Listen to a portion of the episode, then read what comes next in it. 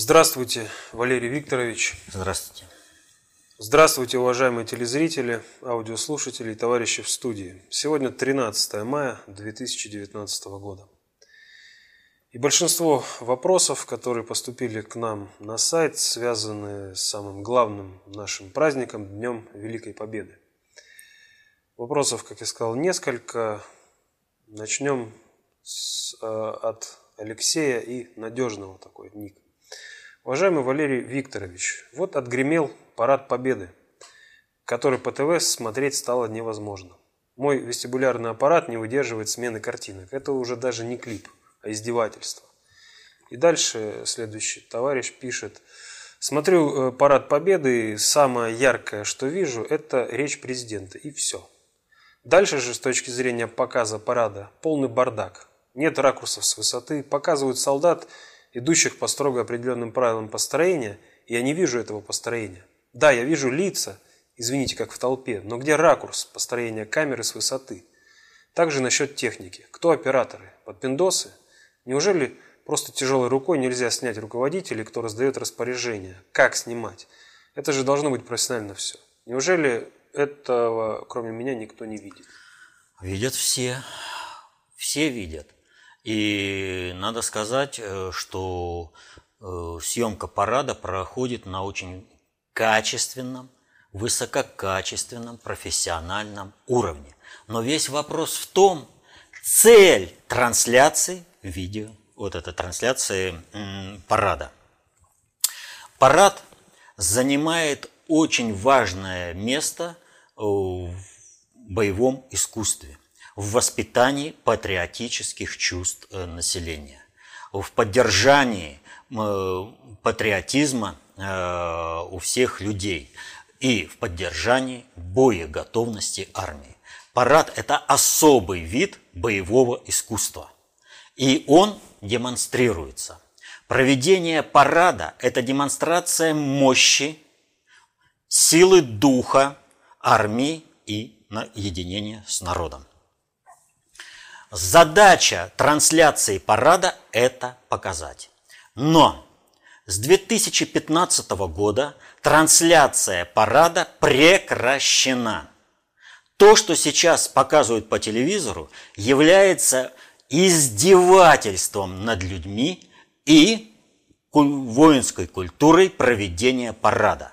И направлено это на то, чтобы убить в людях патриотизм, убить восприятие парада как элемент воинского боевого искусства.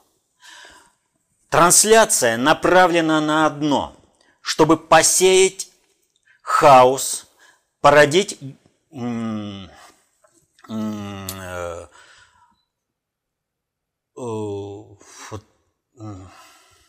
непонимание, калейдоскоп восприятия – что показывают? Показывают какую-то разноцветную, как-то топчущуюся толпу, мельтешащую, где текст, э, который читает диктор, никак не соотносится с тем, что показывают по телевидению. И я уже встречаю людей, и цель эта достигается, отторгнуть, отторгнуть людей от просмотра парада. И я уже встречаю людей, которые говорят, я не смотрю парад по телевидению, чтобы не портить себе праздничное настроение.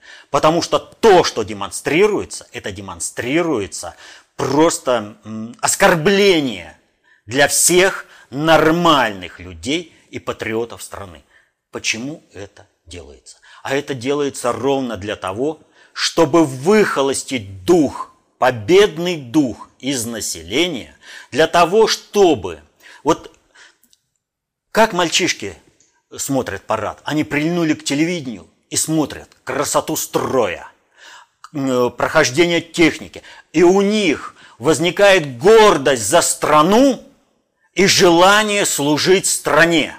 Чтобы это убить напрочь, нужно, чтобы мальчишки парад не смотрели и воспринимали парад как бессмысленное э, действие и э, трату денег. Вот как только эта точка зрения будет навязана населению, страну можно будет брать голыми руками. Парады есть в разных странах. И вот без всякого отношения к идеологии, в Германии парады всегда были мощными. И германская армия, она на полях сражений доказала то, что она мощная армия. Это никто не будет оспаривать. Какой мощи можно ждать от Бундесвера сейчас, когда самым главным парадом, который является э, в Германии, является гей-парад? Американские военные парады. Вы их видели? Вы можете сказать что-нибудь позитивное по действиям американцев где-нибудь? Нет. Мирных жителей они убивают хорошо. Издалека они разрушают все. Но стойкость американцев где-нибудь в бою была? Вспомним их, э, вернее, знаменитый прорыв э, вермахта в Орденах в 1944 году. Кто их э, элитным американским, британским частям пошел навстречу? Мальчишки из Гитлер-Югенда и старики из Фолькштурма. А как гнали этих? Как они заверещали? Поэтому относиться свысока к параду не надо. Парад – это очень мощное, воспитательное действие для населения – и мощный элемент боевой подготовки армии. Очень мощный. Для того, чтобы все это выхолостить, для того, чтобы лишить населения э, желания служить в армии, защищать свою родину, нужно дискредитировать парад. И его всеми силами дискредитируют. С 15 года идет полномасштабная дискредитация парада – издевательство над русской боевой культурой. Делается целенаправленно. Дело в том, что сейчас очень серьезное положение э, в, так скажем, в творческой и информационной среде. Вот когда мы говорим о патриотизме, мы думаем, что патриотическими делами занимаются профессионалы-патриоты. Но возьмем такой, такую вещь была, э, был сделан памятник Калашникову. Что там было? Автор э, этого памятника выразил свою идеологию. Он прекрасно знал, что штурмгевер 44 и автомат Калашников принципиально разное оружие. Но он в своей ненависти к России потратил время на то, чтобы найти а его просто так не найти, штурмгевер, э, схему э, элементную. Это вот автомат Калашникова, он везде. Ткнул пальцем в интернете, он у тебя сразу. А у штурмгевер надо потратить время. Он нашел и на памятник прилепил. Так вот, у нас памятники э, патриотические строят те, кто патриотов ненавидит. Фильмы патриотические снимают те, кто Россию ненавидит. Разве снят за последнее время хоть один нормальный, вернее, один, э, некоторые можно, э, фильмы военные сня, это снятые, некоторые хорошие, некоторые, но это буквально по пальцам. А снято-то их вон сколько! Фильмов-то снято огромное количество, но режиссеры не понимают, что они снимают? Для них это обычное коммерческое предприятие по освоению денег, по зарабатыванию денег на патриотизме. И им это даются. И парад снимает. Это не операторы, это режиссер определяет, какие ракурсы давать, что показать, где, откуда. Это режиссер выражает свою, свою ненависть к России, к армии, к победе. Но подвинуть его, получается, пока нельзя. А мы говорим о том, что мы мощная страна, мы полностью суверенная страна. Вот оно, показание, э, как снимают парад. Опять же, зачем изменили песню? была прекрасная песня. Если враг решит проверить нашу силу, мы навсегда его отучим проверять. именно это суть парада. Прекрасная песня, что славим страну. Но не она суть парада, не она суть боевого искусства, не славу, а защищать страну призвана армия. Это не гей-парад, который пытается превратить режиссер и показать именно вот таким вот образом. Какая-то там разноцветная масса идет, непонятно чего она там топчется. Нужно показать строй, красоту строя, его прохождение, показать прохождение техники. Так, чтобы это вызывало гордость. Советское время могли снимать, до 2015 года могли снимать. И вдруг в 2015 году как отрубило. Показывают какую-то такую мельтешение, мельтешение. Ну а в этом году вообще дошло до предела. Идет представление э, командиров расчетов верховному главнокомандующему президента. И из этого сделали Вообще не понять что. Вылезают э, эти журналисты со своими комментариями и все прочее.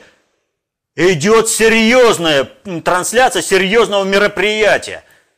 Заткнитесь и слушайте, и показывайте. Показали плохо, но еще и сами везде влезли. Везде все испоганить, испохабить. И этот парад, трансляция этого парада, это, ну, вот с 15 года все хуже, хуже, хуже. Это вот самая худшая трансляция за все время. И особенно то, что корреспонденты лезут везде. И там, где их не просят. Война идет. Война за будущее России. И здесь мы встречаемся. Творческая тусовка, она ведь как? Вот сейчас вот думают, если президент что-то сказал, то сразу все это наладится. Вот вам, смотрите, президент сказал патриотизм. Президент возрождает культуру, воинскую культуру парада. Посмотрите, какое мощное сопротивление идет. Как похабят эту культуру. Как опускают страну, воюют на фронте холодной войны против России. Они перевертыши. Они всегда будут э, стремиться говорить то, что от них хотят слушать, потому что это дает возможность осваивать деньги, воровать деньги. Они ничего не умеют, кроме того, что они ненавидят Россию и воруют деньги.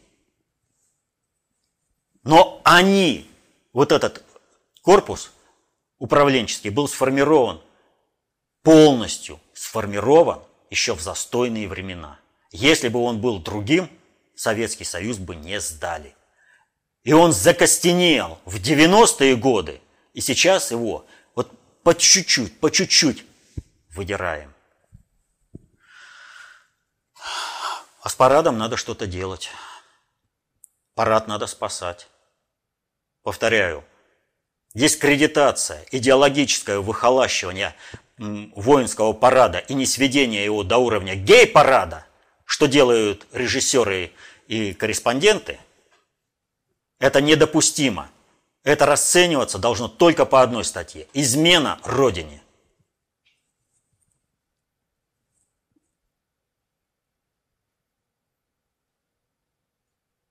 Следующий вопрос связан с бессмертным полком. Вот я минутку просто вот остановлюсь. Вот вы представьте, что делает э, режиссер.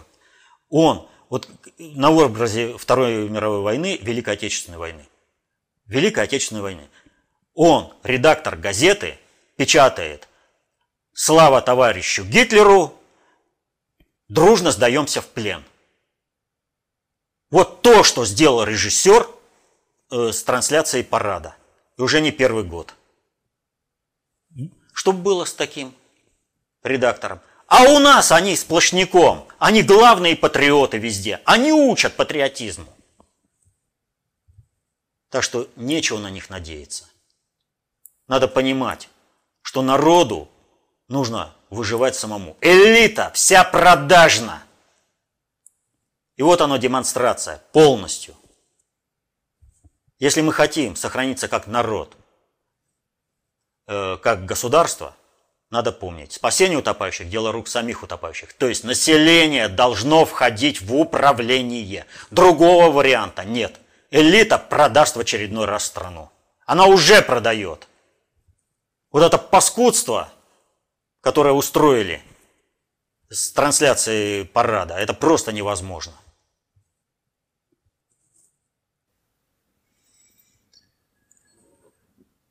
Бессмертный полк, второе событие, по которому тоже э, задают вопросы в связи с вашим высказыванием о, об использовании власовского флага.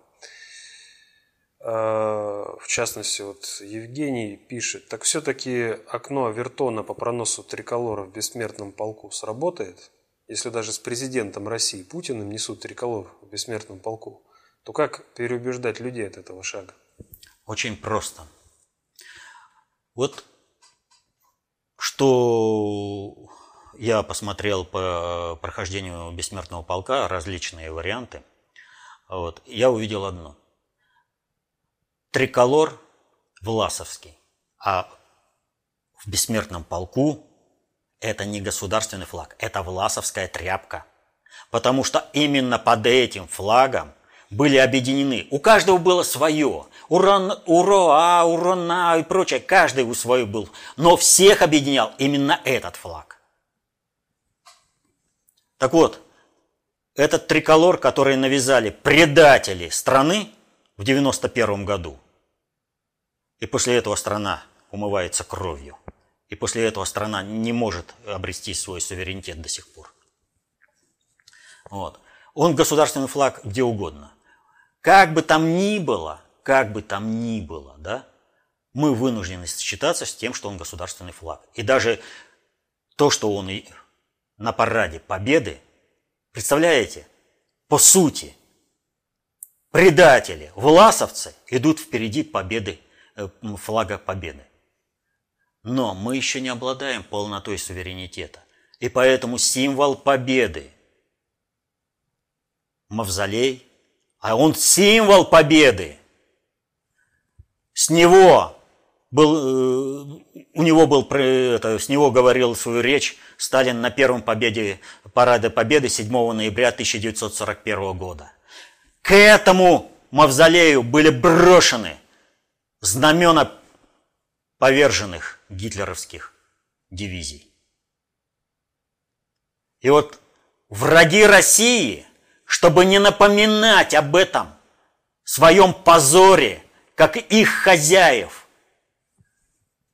Вот эти флаги были брошены, штандарты, к мавзолею, поэтому они его затеняют. Чтобы не напоминали, а за каждую фотографию э, Парада Победы 45 -го года, где бросают знамена к подножию э, к постаменту, это сама, к мавзолею, возбуждаются моментально. Пропаганда фашизма. Почему? Да потому что эти следователи, прокуроры, они не могут терпеть, когда унижают их символ. Гитлеровский символ, с которым пришли убивать. Потому что, по их мнению, он должен был торжествовать. И поэтому они так возбуждаются. Они сразу видят пропаганду фашизма. Где? В том, что показывают, что гитлеровская идеология проиграла, нацизм проиграл, Россия стала победителем. Это воз... оскорбляет прокурорских работников, которые тут же возбуждают уголовные дела по отношению к тем, кто публикует эти фотографии. И как они? Используют свое служебное положение, подтасовывают все, и переворачивают с ног на голову. Они показывают не то, что торжествует Россия. Они говорят, нет, это пропаганда фашизма. Как это так? Вы показываете знамена со свастикой, которые бросают или там лежат у постамента э, мавзолея. Их это оскорбляет. Они не видят действительно пропаганды фашизма, потому что она отвечает их чувствам. Потому что они мечтают так же, как и другие предатели, убивать русских. Так вот, мы еще не вполне суверенная страна. И поэтому наши символы победы должно быть красное знамя и никакого триколора. Мавзолей Ленина без всякой заретушевки. И должен быть Сталинград, а не Волгоград. Канны 20 века назвали Сталинград. Везде он вошел, и только в нашей стране память об этой величайшей победе всемирности и находит чего только не находят, бред даже несут. Это вас оскорбит на какое-то там население, как, кого-то там э, репрессированные народы. Вы что за бред несете? Память о солдатском подвиге, о героизме командиров и офицеров оскорбит кого-то? Тогда вопрос, а что это вы тогда на стороне Гитлера выступаете? Так вот, в бессмертном полку, как бы там ни было, по истории триколора, но это сейчас государственный флаг, и к этому надо относиться спокойно. В том числе и то, что он на параде присутствует. Но в бессмертном полку, при прохождении бессмертного полка, это не государственный флаг. Это знамя власовцев, предателей Родины, убивавших тех самых отцов и дедов, чьи портреты несут в бессмертном полку. Это вот то примирение, которое требуют всякие ублюдки. То есть, а вы смиритесь с тем, что вас убивали. Вы признаете их право вас убивать. Что в этом году? А в этом году ситуация значительно лучше. В этом году только чиновники, ублюдки, которые мечтают об уничтожении России, эти флаги распределили, и больше я не видел, чтобы люди инициативно брали власовскую тряпку. Везде красное знамя победы и портреты ветеранов. Как фронта, так и тыла. И это большой сдвиг. Это очень большой сдвиг. И это показатель, что власовцы в государственном управлении России не пройдут. Они будут вычищены. Пусть бегут в свой Лондон или еще куда –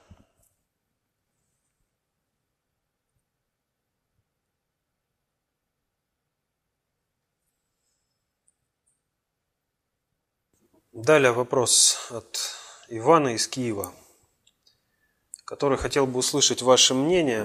Стоит ли воспринимать для себя победу в Великой Отечественной войне как победу всего русского мира против объединенных захватчиков? Ведь война не закончилась по факту, а изменила свой принцип. Не создают ли в наших головах иллюзию победы?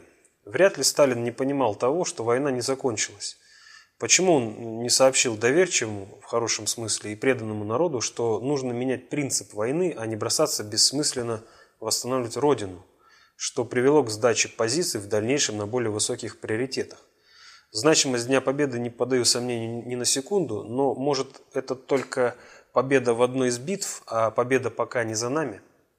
Вот э, вопрос весь как бы такой, это мы, конечно, об этом поговорим, но одно совершенно неприемлемо здесь. Это как это бессмысленно восстанавливать Родину? Родину восстанавливать никогда не бессмысленно. Именно это смысл существования всех людей, человеческого общества, каждого. Не будет Родины, не будет ни народа, ни тебя самого. Ради чего бились? на полях сражения ради Родины, ради спасения Родины. И вот э, для себя самого воспринимать, да? А это ведь так именно и воспринимается. Отсюда и такая ненависть к параду победы, которая выражается, э, вот мы сейчас говорили о трансляции, и о триколорах в, при прохождении бессмертного полка. Потому что именно это Весь вопрос состоял в том, какая концепция победит. Победит концепция русского мира, гармоничное развитие всех народов, сохранение всех народов, сохранение всех культур. Или же победит нацистская культура, когда есть раса господ, а все остальные рабы и возможность их существования определяют именно эта раса господ – через концлагеря ли уничтожения, или же другими способами, как он в Ленинград вымораживали и голодом морили. Без разницы для них, как уничтожать. Они ищут способ. И был вопрос, победить смерть или победить жизнь? И жизнь победила. Но многим это категорически неприемлемо. В том числе есть такие люди и в России. Они служили Гитлеру, сейчас они служат американской страновой элите, но смысл один и тот же – геноцид и убийство русского народа всеми доступными способами. Что касается окончательной и неокончательной победы, победа в Великой Отечественной войне, она знаменательна, но она действительно не окончательна.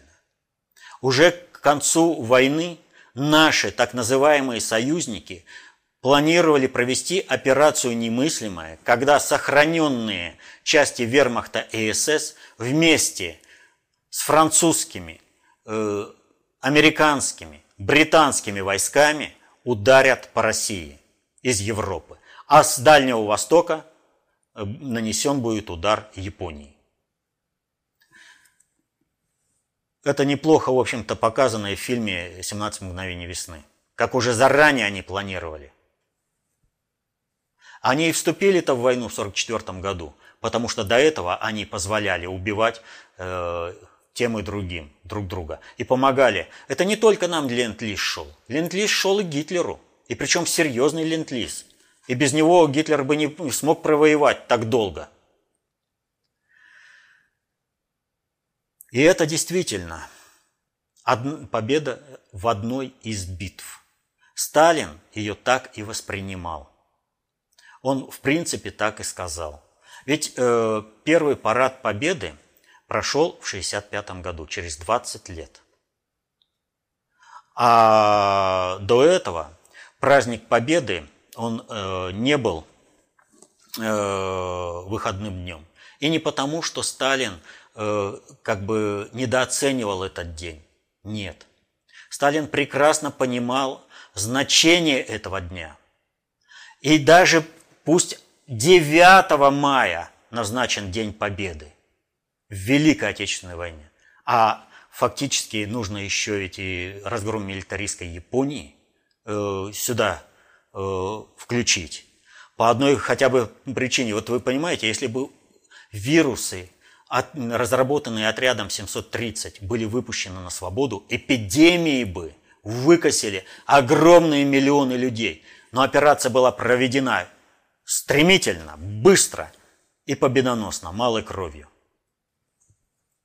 А здесь армия, советская армия, Красная армия показала всю свою мощь. Но четыре долгих года – шла Великая Отечественная война. Она принесла неисчислимые беды.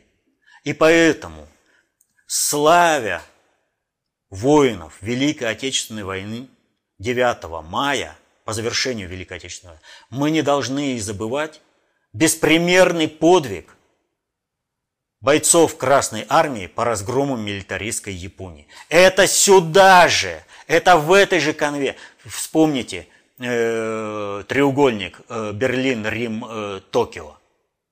Они все воевали против нас в нашей Великой Отечественной войны. И то, что Дальневосточный фронт во время Великой Отечественной войны э, остался э, более-менее спокойным, не было боевых действий, это заслуга нашей дипломатии, нашей разведки и нашей Красной Армии. Но мы держали войска, это был фронт, это был такой же фронт, пока в 1945 году не разгромили. У нас э, до 1941 года были военные округа и был один фронт, дальневосточный. Он существовал столько же, сколько существовал Советский Союз. Поэтому 9 мая хороший праздник, весенний праздник. Весна все расцветает. Но нельзя забывать и о том, что война закончилась 2 сентября. И это тот же праздник, это тоже Великая Отечественная война. Она не закончилась 9 э, мая. Вот с этой коллизией, когда по-настоящему праздник победы Великой Отечественной войны, столкнулся и Сталин. Но у Сталина была другая задача – сохранить страну, восстановить Родину, чтобы на нее не напали. Родина колоссальным трудом была, колоссальным трудом населения была спасена, восстановлена. И вот когда вот этим беспримерным подвигом по восстановлению страны мы обеспечили возможность празднования Дня Победы, он и пришел, этот праздник, в качестве парада на Красной площади и в качестве выходного дня. И поэтому при прохождении бессмертного полка труженики тыла, в том числе и послевоенного восстановления страны, они такие же участники войны. Они также спасали. Если бы не их самоотверженный труд, не было бы нашей страны. Вспомните, сколько разных планов по ядерной бомбардировке принимали Соединенные Штаты. Но только благодаря тому, что страна быстро восстанавливалась под руководством Сталина, и мощь Красной Армии ни для кого э, э, не являлась э, как бы никто ее даже не пытался оспорить, вот, спасли мир на всей земле. Ну, а когда все это было обеспечено, пришло время и празднику. Пришло время параду и выходному дню. А не потому, что... А Сталин сразу ведь говорил о том, что мы победили в одной из битв, одну из войн выиграли, а против нас идет война. И она не закончилась 2 э, сентября. Сразу же была развязана война э, на шестом приоритете в Корее. И там мы на дальних подступах держали американского агрессора. Но если бы дали слабину внутри Советского Союза, война бы зашла снова на территорию Советского Союза. А вы говорите, бессмысленно восстанавливать страну бессмысленно восстанавливать Родину. Именно ради Родины живут все люди. Нормальные люди, а не либерасты. Либерасты живут для того, чтобы быть у кого-то холопом, рабом. Они то Гитлеру служат, то Соединенным Штатам. Ну вот как раз э, Говоря о параде Победы, вы упомянули вопрос о качестве управленческого корпуса. Так что с ним делать, Валерий Викторович? Это очень сложный вопрос. Сложный, многокомпонентный. И сложный, потому что вокруг этого вопроса много лжи. Надо перестраивать кадровый корпус управленцев. Сложившийся управленческий корпус в России заточен на то, чтобы сдавать интересы России. И мы это видим везде. Вот сейчас, например, идут, э, идет реализация э, нацпроектов. Государь проводит совещания, э, одно за другим, качество, все прочее. Что делают чиновники на местах? Они делают это от души. Это их идеология. В Калининграде женщина, которая получила миллион по программе земский доктор, и честно отработала. Теперь ее хотят осудить. Нашли формальные зацепки, которые вообще ничего не объясняют, но формально э, можно э, с человеком расправиться.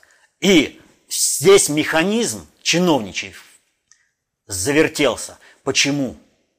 А нужно убить национальный проект здравоохранения, программу «Земский доктор». Нужно, чтобы сразу было понятно, государство задавит любого, кто будет работать на интересы развития э, страны. на интересы развития России. Чиновничий корпус, он идеологически настроен против России. Посмотрите, где у нас везде, вот по всей стране. Как только доходит дело до чиновничьего корпуса, чиновничий корпус делает так, чтобы народу было всегда хуже. И при этом у нас чиновников пруд пруди. Больше, чем в СССР. А народ им попался, видишь ли, не тот. Но не хочет быть рабом и не хочет умирать ради их американского хозяина. В чиновники сейчас идут для того, чтобы воровать государственный бюджет более-менее законными способами. А что нужно сделать-то? Нужно же от этого-то уходить. Прежде всего, нужно сделать простую вещь. Нужно ввести ответственность чиновника за качество его труда. Но при этом нужно, чтобы чиновник получал не выше среднего по управляемой отрасли. Что произойдет? А произойдет то, что только профессионалы останутся э, в управлении. Все остальные уйдут. Они пришли воровать. Они эффективные манагеры. Вот катастрофа в аэрофлоте показывает, что в аэрофлоте только эффективные манагеры. То, как работала пресс-служба, показывает, что и руководство аэрофлота, и пресс-служба замкнуты на одно – на пиар и извлечение денег. Их совершенно не интересует производственная сторона и безопасность этой производственной стороны. Их совершенно это не интересует. Сейчас чиновник не понимает, зачем нужно производство, когда станок можно сдать на металлолом. Потому что производство требуется знания, умения, нужно как-то налаживать э, сложный цикл. Да, он будет приносить постоянно деньги, но не этому они пришли. Им без разницы. Они не знают, вот э, чиновники, вот в правительстве можно э, пару человек назвать, которые знают э, ту отрасль, которую управляют, профессионалы. А остальные-то кто? Просто они родились в нужных семьях, и они назначены на определенные направления. И то же самое происходит от Москвы до самых до окраин, везде. Управляют эффективные манагеры. Они просто родились в нужных э, семьях, и все. Им не надо знать, как э, происходит производственный цикл или вообще как что-то управляется. Когда э, идут и уничтожают школы, они понятия не имеют, они не знают, что такое методики преподавания тех или иных предметов. Они не обладают э, необходимым э, профессиональным образованием. Медицину управляют такие же манагеры. Везде одни манагеры управляют. Ввести ответственность управленческого корпуса за качество его труда, когда в течение года по завершении года, спрашивать по определенным параметрам. Но нужно изменить критерии. То, что сейчас идет оценка э, управленческого корпуса, это профанация. Это человек, который составлял, вообще не представляет, что такое управление. Вот. Там некоторые моменты проскальзывают, а остальное так, ерунда. И обязательно среднюю по отрасли. Как только ты вводишь среднюю по отрасли, все. Он знает, что он не справится, он не сможет поднять отрасль. А на распиле ты ничего не сделаешь, потому что э, у тебя есть ответственность. С тебя спросят, вот у тебя проект, ты должен это делать. Останутся профессионалы. А вот чтобы профессионалы приходили в управление, нужно ввести премиальные по э, циклу управления. И тогда, получая в течение года среднюю по отрасли, в конце года он получит э, то, как наработал. Один на скамью подсудимых за то, что не справился, а другой, пожалуйста, миллионные премии, потому что справился и обеспечил прирост зарплат, прирост производительности, снижение э, травмоопасности или вообще опасности производства. То есть он справился. Так вот, если мы сейчас этого не сделаем, то наступит время комиссаров. Прямое время. Иначе стране просто не выжить. А что означает время комиссаров?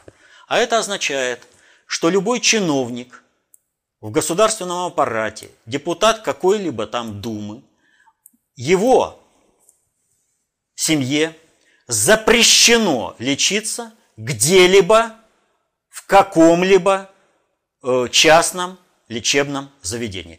Только на общих основаниях в общих больницах.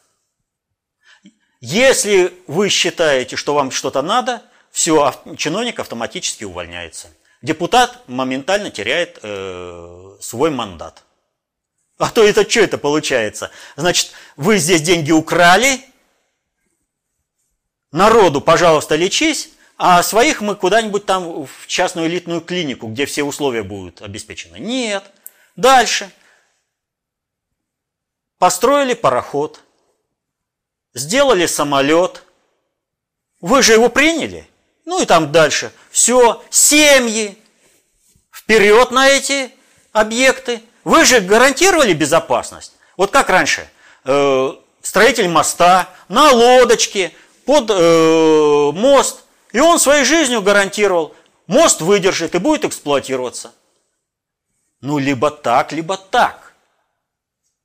И время комиссаров, я э, просто вот уверен, никому не понравится. Поэтому уж лучше вводить ответственность за качество управленческого труда и на среднюю по отрасли зарплату.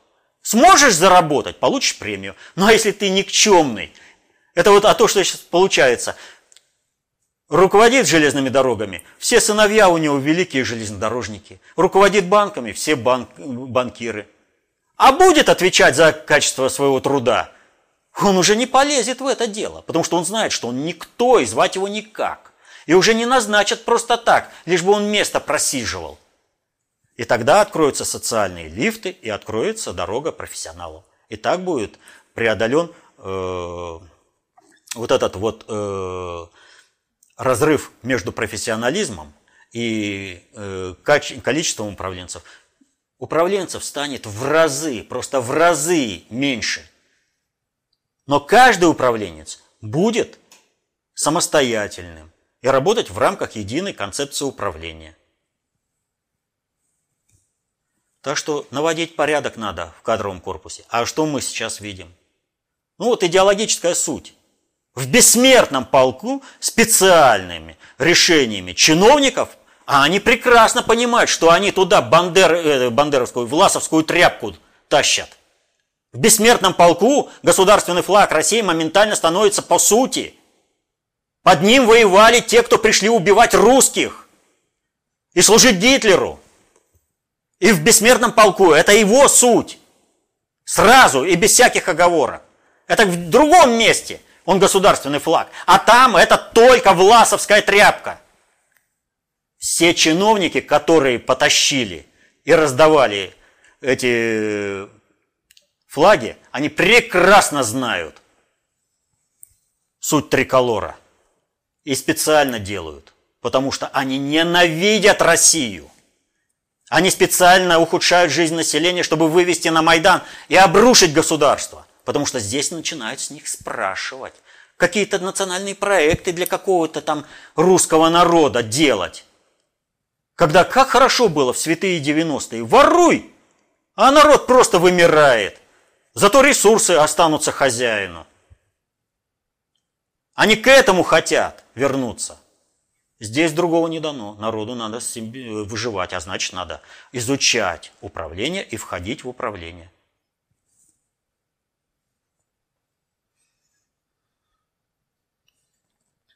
У нас продолжаются военные вопросы. Следующий от Станислава Игоревича из Москвы. Валерий Викторович, почему же французы в Первую мировую реально героически воевали с немцами? Битва при Вердене чего стоит? Ох, с чего стоит? Почти миллиона жизней. А вермахту во Второй мировой в 40-м разгромно быстро проиграли и бездарно сдались. При том, что есть сведения о том, что у них было на тот момент превосходство военной мощи. Еще какое. И вот если мы будем вот в таких категориях, мы ничего не поймем. Вот если мы будем изучать нормально историю Первой мировой войны, то мы увидим, что особого-то героизма никакого не было. Вот э, что такое бер, это битва при Вердене или на Сомме? Это бездарность командования и перемолот э, людской массы. Что с одной стороны, что с другой стороны. Брусиловский прорыв – это э, прекрасное творческое военное решение. А там это просто бадание, которое э, перемалывали. Насчет героизма, это, извините, в Первую мировую войну тоже не к французам, а это к русскому экспедиционному корпусу в составе французской армии, которая во Франции воевала. Вот тех сами французы признают, ой, извините, мы на такой героизм не способны. Почему э, в сороковом году сдались? Маршал Петен, герой Вердена. Чего произошло? Маршал Петен, личная встреча с Гитлером и гарантия того, что вишистская Франция будет следовать полностью в русле Третьего Рейха. И что происходило? На территории Франции. Если приходила разнарядка на рабочую силу э, в Париж, то рабочих собирали и отправляли на работу во Францию, ой, во Францию, в Германию, э, немецкие оккупационные комендатуры. Точно такая же разнарядка, этим занималась, э, которая приходила в Виши, уже занималось французское национальное правительство. Записаться в, это, в эсэсовскую дивизию «Шарлемань» Да пожалуйста! Что на той, что на другой территории. И французы как прозвали маршала Петена? Пютен.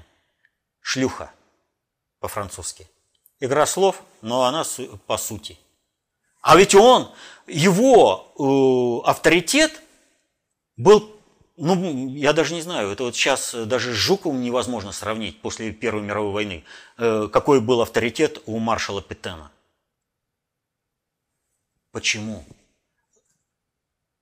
И Первая мировая война, и Вторая мировая война, по сути, это война против России, особенно Вторая мировая война. И Гитлер, и Петен имели одну цель войны против России. И поэтому французская армия не воевала. Она сдала танки, например, Б-1, их потом э, это самое, выбивали уже в России. Три тысячи самолетов. Где они нашли упокоение? В России. Мы первый год выбивали всю трофейную авиацию Запада. Все, что дали французы и другие. Так что мы воевали с Объединенным Западом. И сдалась Франция ровно для того, чтобы усилить Германию и потом общими силами направиться воевать в Россию. Кто не принял? Деголь не принял. Деголь. Он переиграл англичан что ему не простили, и в 68 году его выну, это, совершили оранжевую революцию, его и скинули. Но до самого конца Деголь, приезжая в Россию, обязательно шел на могилу Сталина и долго стоял там молча. Потому что только Сталин понимал Деголя, а Деголь понимал, что Сталин, защищая интересы Советского Союза, интересы России, защищает интересы всего мира – это вот к вопросу о том, э, война чего с чем была.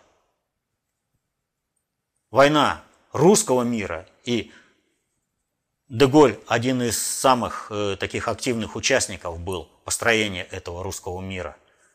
Он был за то, чтобы рубль был над государственной валютой, а не доллар. Что сделали наши предатели – из ЦК КПСС и Политбюро, когда сливали страну после Сталина. Так что для войны против Советского Союза, который был отнюдь не слабой Российской империи, требовалась мощь всей Европы. И поэтому французы в Первую мировую войну нужен был перемолот ресурсов, согласно планам глобального предиктора, а во Второй мировой войне нужно было, чтобы все ресурсы Европы были даны Гитлеру, чтобы он мог эффективно воевать против Советского Союза, против России. Цели, цели определили поведение французского правительства в Первую мировую войну и во Вторую мировую войну.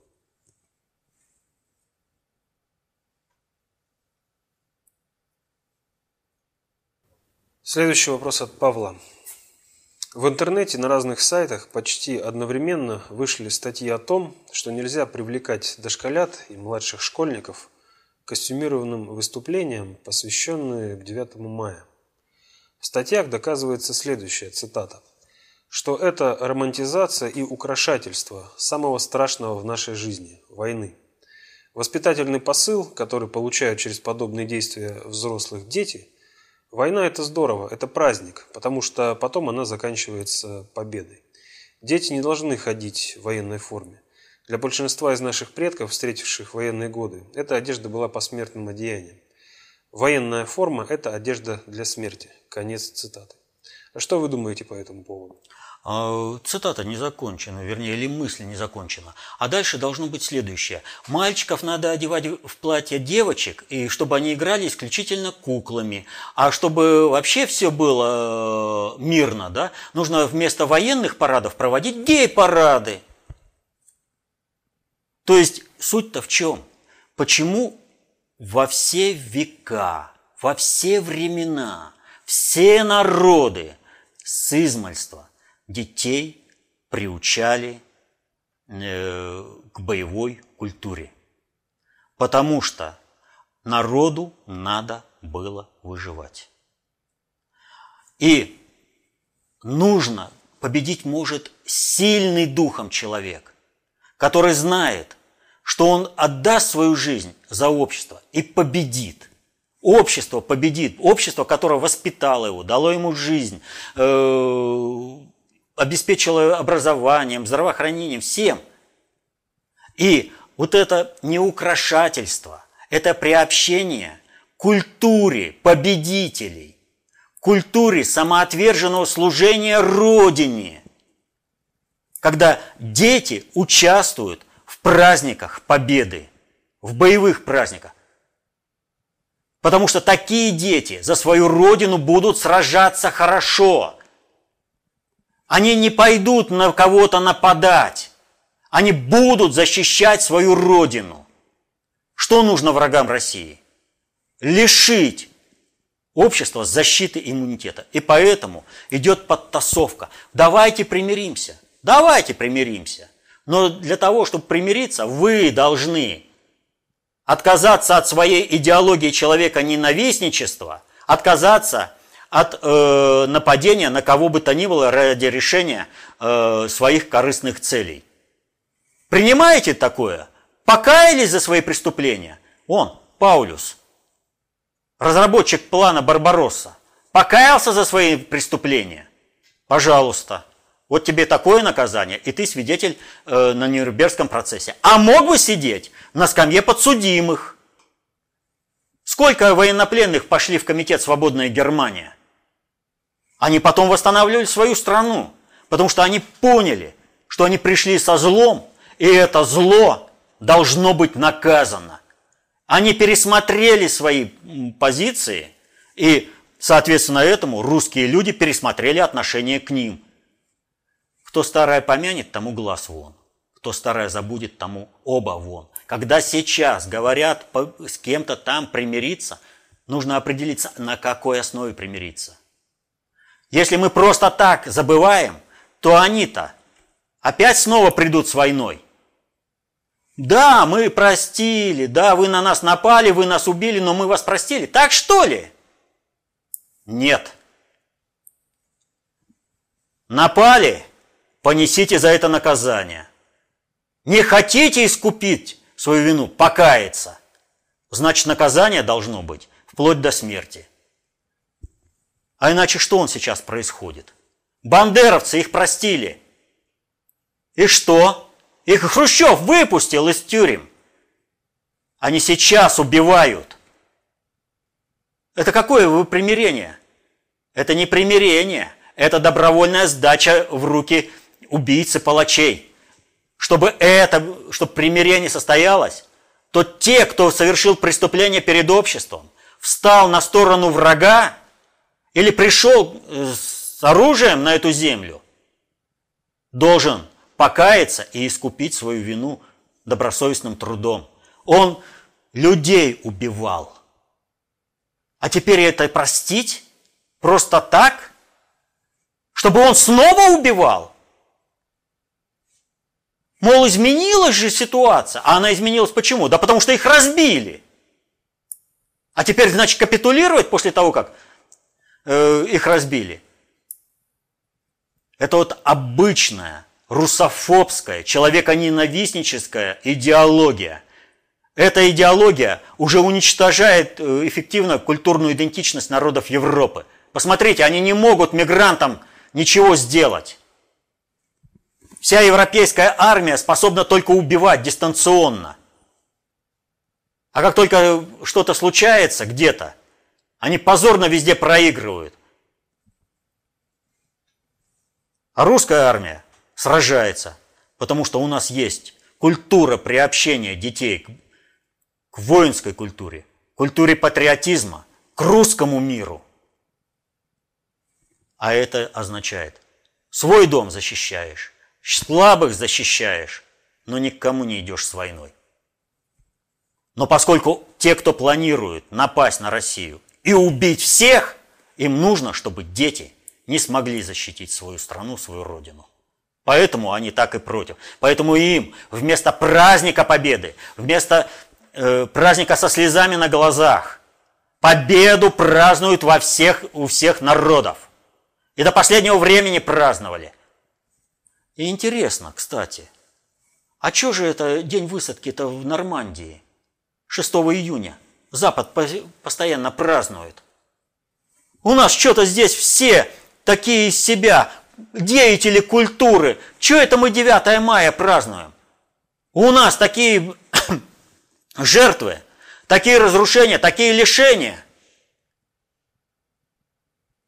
Мы разбили самого сильного врага человечества. Мы спасли жизнь на планете Земля. И нам вот эти ублюдки от искусства. Вы давайте тихонько посопите у себя где-нибудь в уголочке. Там поскорбите. С таким настроением страну не спасешь, но именно это и надо. А вот там, что такое высадка в Нормандии? Да ничего. Победа они воспитывают в своих войсках победу. Они воспитывают гордость за свою страну. А чего они планируют? Напасть на Россию.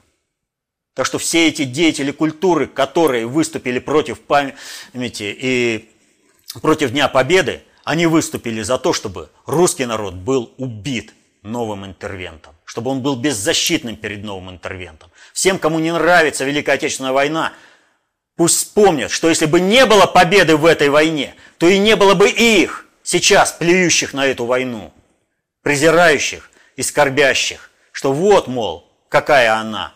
Мы посмели защититься от э, Запада, который пришел-то всего лишь нас убить разными способами.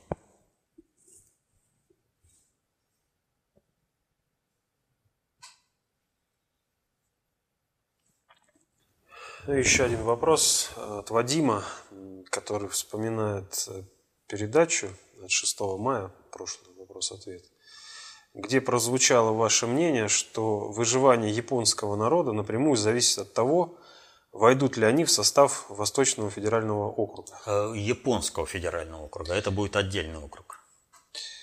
А, можете хотя бы кратко ответить на вопрос, не потеряет ли свою идентичность Россия, сохраняя народ Японии?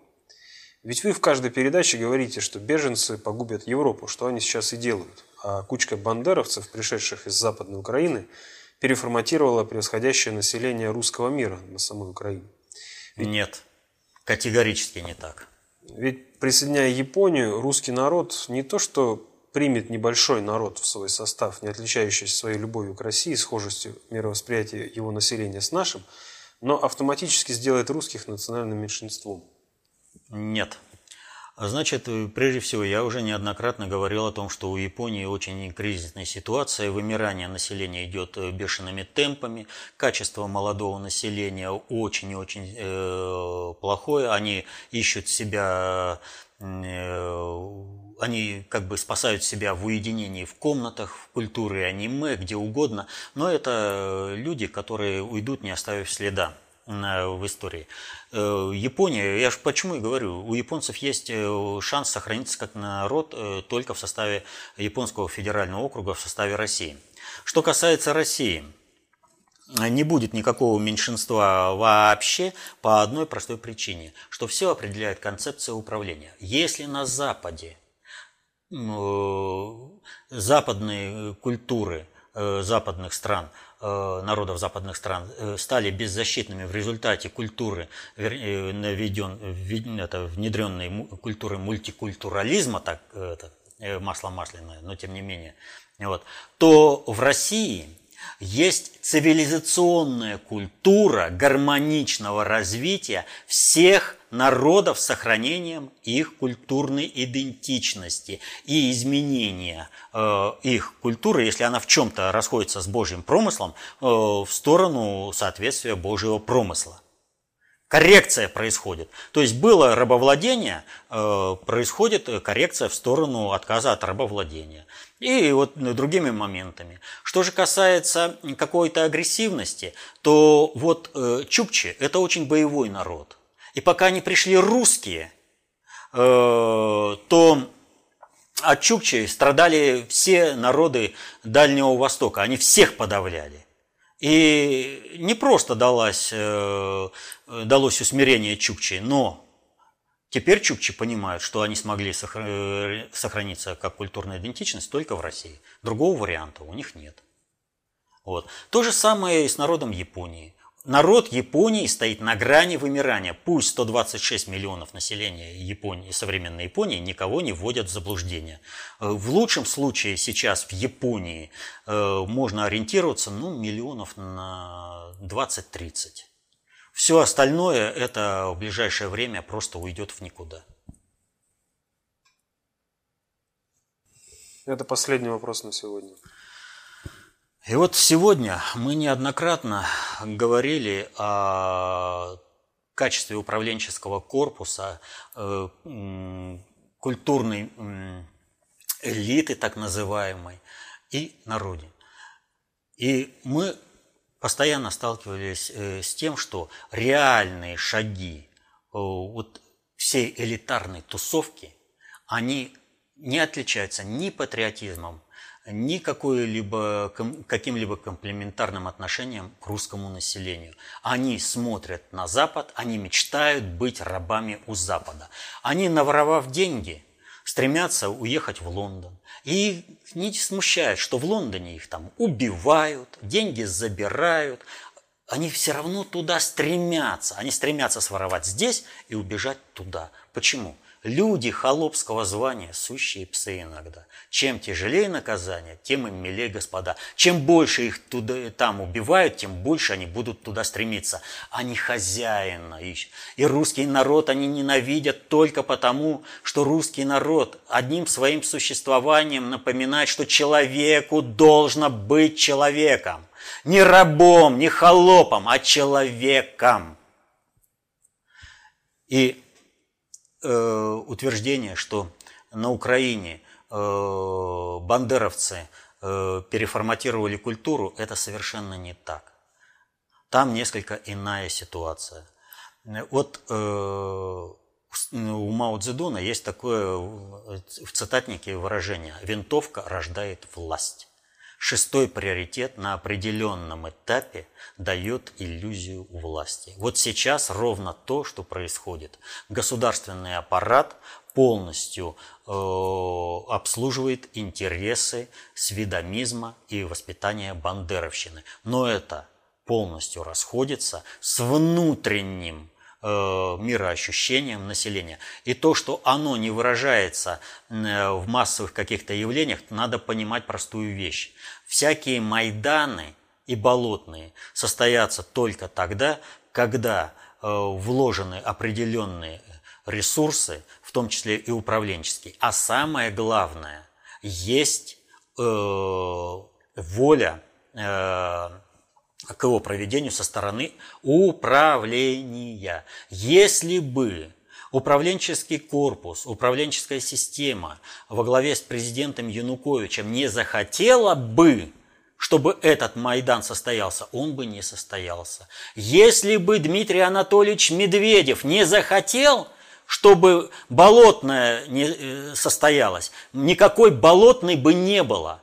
Это делается на отмашку. И то, что э, Янукович пролетел как фанера над Парижем, э, а Медведев не пролетел, так э, только потому, что у Медведева Путин рядом. И Путину совсем не надо, чтобы э, в стране шла гражданская война, как на Украине. И поэтому, спасая Медведева, он спас страну. Только так э, Медведев не оказался в положении Януковича. Причем э, Януковича, того, который он должен был быть по факту. А его планировали убить. И только наши спецслужбы спасли его. Так бы и было с Медведевым. Удалось бы, удалась бы Болотная площадь, Медведева бы ликвидировали. Те, кто должны прийти ему на смену. Это логика всех вот этих майданных революционных э, мероприятий.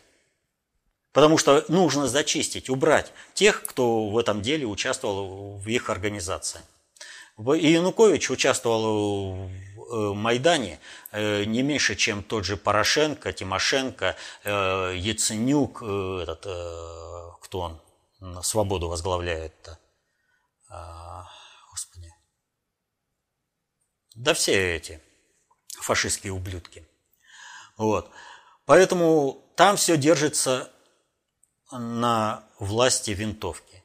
Как только армия Новороссии в лице Объединенной армии э, Луганской и Донецкой республики придут и наведут порядок на всей Украине, Тегнебок, да, вот, э, все, моментально бандеровщина заползет в свои склепы, и там будет тихо помирать.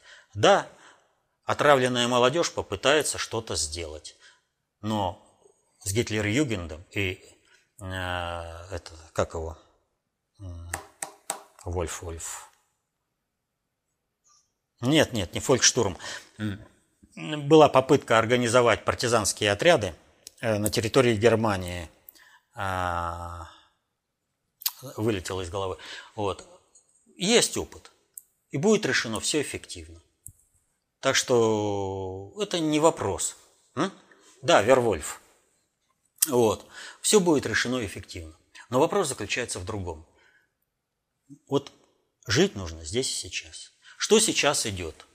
Сейчас чиновничий корпус всеми силами давит население. Я уже приводил пример, как вот э, чиновники работают на то, чтобы обрушить э, конкретно национальный проект – земский доктор. И, а примеров таких масса. Чиновники везде вредят, везде вредят, потому что им страшно будет, что с них будут спрашивать по профессионализму. Сейчас они по праву рождения занимают свои чиновничьи места, а потом будут, а ты умеешь что-то? Нет, не умеешь. Тогда иди и учись. А я ничего не умею. И нигде не хочу работать. Но зато я ненавижу Россию и восторгаюсь Соединенными Штатами.